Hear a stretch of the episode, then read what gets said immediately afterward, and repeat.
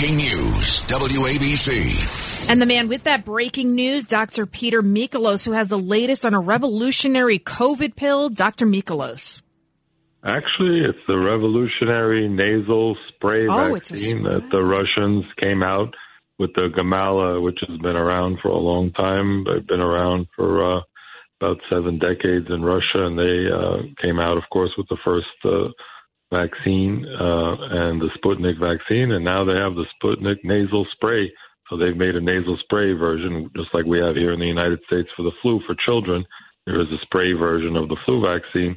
They came out with the first spray version in the nose of the COVID vac- of the COVID vaccine. So basically, the uh, COVID virus is attenuated, meaning it can't really transmit, but the body recognizes it as being COVID and launches antibodies right in the upper respiratory uh, airway and the sinuses and the nose, so that when you are exposed to real COVID, it's already and fired up with antibodies to try to lock it down before it can spread and replicate. And of course, the uh, they also repurposed an old Japanese drug called a Fabiflu uh, and uh, Avigan. It's also known as the chemical name, and they call it Avifavir, and they're having great success in giving it to people in the first five days.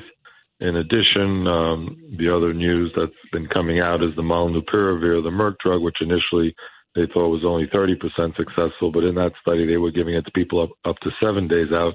But in Australia, they found that if you give it the first three days when you test positive, they're getting much better results with higher efficacy and 80% chance that you won't go on to a worse case of COVID. And that's readily now available in many of the pharmacies uh, in the tri state area.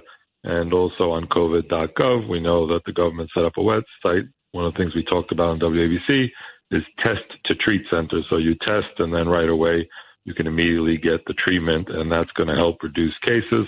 On the other side of the planet, of course, we're hearing in Shanghai, we're seeing major lockdowns of major cities, a city of 26 million people, a big manufacturing city, and these COVID lockdowns will further disrupt the supply chains and for parts and various other things that we use here in the United States. A reminder that we need to be self sufficient and start making our own things and supply chains. And again, China actually, you know, has done a great job of being a supplier of inexpensive products, but now we've learned that we need to start doing things ourselves a little bit. Otherwise, we're going to find ourselves in uh, deep trouble.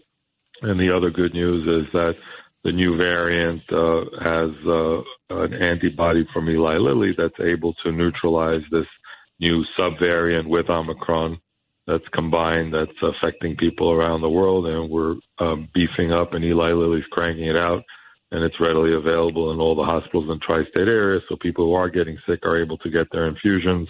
So, so the latest breakout is the latest breakout is not going to be anything that we're is going to be out of control.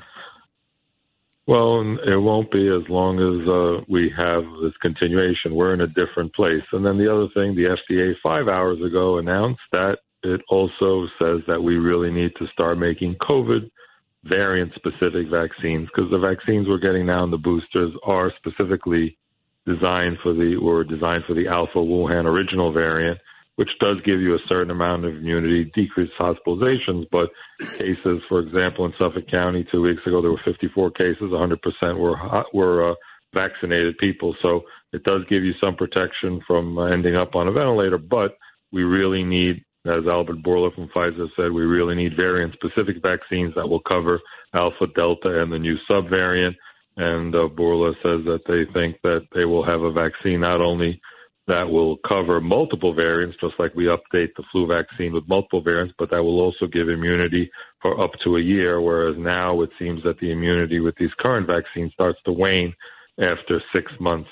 But again, it's not, we're not in the same situation because you can now get treatment. So it's just like the, with Thank the flu vaccine, many people choose not to get it, but you can get treatment. Thank you, Peter. We have a special guest in uh, in the studio. Just walked in now. We have to get to him. Thank you so much, Peter Michalos, for the update, and we'll catch up with you again. Thanks for getting the truth out on the Cats Roundtable.